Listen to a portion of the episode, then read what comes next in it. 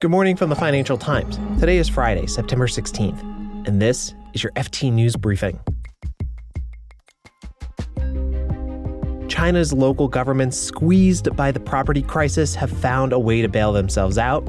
Liz Truss wants a top British chip designer to list in London, and the FT's Rana Foroohar says wealthy Americans and their spending habits may be adding to inflation. I'm Marc Filippino, and here's the news you need to start your day.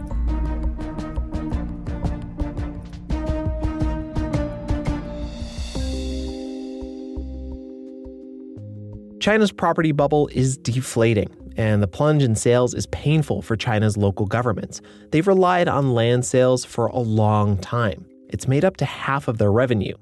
And now the FT has found local governments are using their investment arms to buy up land themselves. Here's our China economics reporter, Sun Yu. China's property market is uh, at sort of a watershed in the sense that demand for housing is difficult to recover to its pre-crisis level, given the crackdown on speculation and given the the fundamental change in people's mindset that real estate is no longer the best investment that they should have. And that has led to a fundamental shift in how uh, local authorities or Chinese cities finance themselves. They can't rely on real estate sales or land sales to make ends meet. But for now, they can't find another source of income, so they have to temporarily rely on their own financing vehicles to bridge the financing gap. All right, so cities are using local government investment vehicles to buy up land that in the past would have been bought up by private developers. Is this strategy working?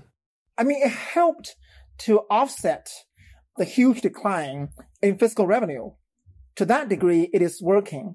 But the strategy relies on the assumption that at some point, uh, home prices will go up, which then will drive up land prices and demand for land. The thing is, there's basically this oversupply of homes in many small cities. And uh, local government investment vehicles are most active in buying land in these cities with a relatively weak demand for housing, even in the medium to long term. So that creates the question of how would these uh, local government invest vehicles uh, do with the land they purchase if there is no demand for housing or little demand for housing? That's our China economics reporter, Sun Yu.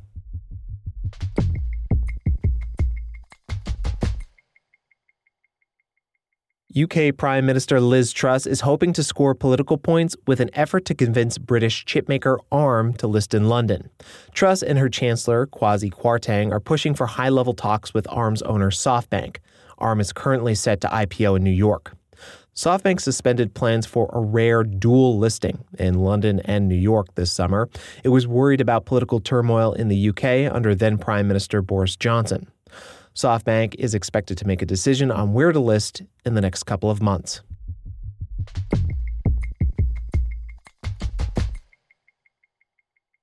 Stock markets tumbled this week after the latest U.S. inflation numbers showed prices rising more sharply than expected. The August Consumer Price Index showed higher prices for food, housing, and cars, among other things. Now, we've talked about various reasons for this high inflation, like the war in Ukraine. But the FT's global business columnist, Rana Foroohar, thinks another factor may be rich people and their spending habits. She joins me now to discuss this. Hey, Rana. Hey, how are you? I'm doing all right. So, um, you described in a recent column that you were in the Hamptons. It's a famously affluent vacation spot about two hours outside New York City, and you went shopping, and one cart, one grocery cart, set you back 800 bucks. What was in that cart? Yes, it's it's very funny because I've gotten so many reader responses saying, "What did you put in the cart?" Guess what, folks? I put normal groceries in the cart. Now, I will say it was a big cart and I'm really good at packing it in but it was $800 and it was the IGA, you know, which is, I mean, I, I, was not going to one of these sort of foodie emporiums that you find out in the Hamptons. And I started talking to some locals and I said, Are you shopping uh, at the store? Where do you shop? And they said, Oh, no, no, no, no. We've noticed so much inflation in the center of town, in these vacation areas where you have a high percentage of not even the 1%, but the 0.001% that have homes there or people like me that have saved up all year to go on vacation for a couple of weeks there and have enough money to do so we're a captive audience and so the inflation rate is is higher and so locals are now driving you know an hour away to the Costco so that made me start thinking about asset inflation okay so we're talking about stocks and bonds and real estate rising in value and the people who own them like the folks we're talking about in the Hamptons, they get even richer. So when they spend their money, Rana, how does that add to inflation? I think that asset inflation and the fact that there are now so many wealthy people, you know, the top 25% or so of, of the socioeconomic spectrum in this country is doing the vast majority, like 60% of the spending. So if they can keep spending, even as the Federal Reserve raises rates in order to try and cool down the economy, that's having a big impact, not so much on them. I mean, yeah, you know, and, and I, I will have to put myself in this category. I go into a grocery store, I feel price hikes. I may be starting when I see, even at my local shop in Brooklyn, if I'm paying 500 or $600 for a big grocery shop, I may be starting to think, you know what? Let me get the, um, the, the, the generic Cheerios or whatever. I might start to think that, but I'm not really changing my behavior massively yet. You know, I'm not giving up meat for beans like a lot of working people, particularly in the lower quintile, are doing. And so that division is really starting to impact how our economy works. And I think it's worth us all thinking about and it's worth policymakers grappling with. So if if the Fed raising interest rates isn't enough to curb wealthy spending, which you know you say is is uh, in causing inflation to get worse, what actually can be done to curb that kind of spending here? Well, I think it's a matter of time. I think that when you raise rates, eventually it will have an effect. But I think the effect is going to be more delayed. I think it's going to take longer. I think that there's going to be a, a, longer period of more rate hikes than the markets may be counting for right now. And then, as always, when you have a period like we've had of really easy money for a long time, it takes a lot to deflate the bubble. And then when the bubble bursts, it can really be much more problematic. So these are the things that I worry about. You know, are we at some point going to see a very sharp contraction in the economy, a hard landing, as you know, as people call it? And ultimately, um, you know, in, in housing markets and in other parts of our economy. So when you go to the Hamptons maybe next year, do you think things will be different when you fill up your shopping cart? Guess what, Marc? I'm not going to the Hamptons next year. I'm going to the Catskills because I'm sick of paying $800 for groceries. well, we'll talk to you from the Borscht Belt next year. Good. Rana Foroohar is the FT's global business columnist. Thanks, Rana. Thank you.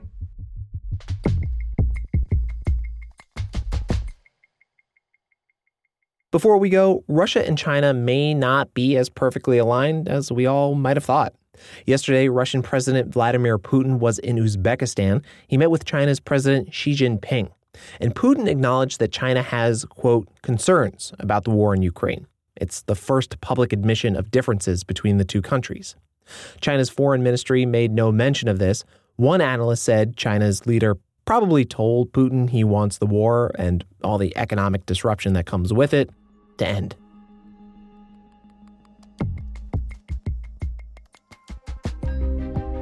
You can read more on all of these stories at FT.com. This has been your daily FT News Briefing. Make sure you check back next week for the latest business news.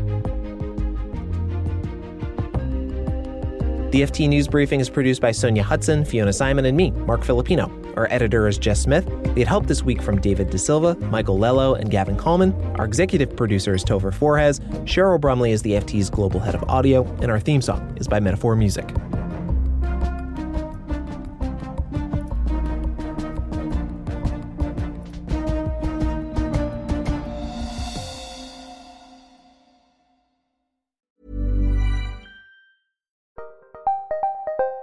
Did you know the Capital Ideas podcast now has a new monthly edition hosted by Capital Group CEO Mike Gitlin? Through the words and experiences of investment professionals, you'll discover who was their best mentor What's a mistake they made that changed their approach? And how do they find their next great idea? Subscribe wherever you get your podcasts. Published by American Funds Distributors, Inc. Hi, this is Matt and Sean from Two Black Guys with Good Credit. From a local business to a global corporation. Partnering with Bank of America gives your operation access to exclusive digital tools, award winning insights, and business solutions so powerful you'll make every move matter. Visit bankofamerica.com slash banking for business to learn more. What would you like the power to do? Bank of America, NA, copyright 2024.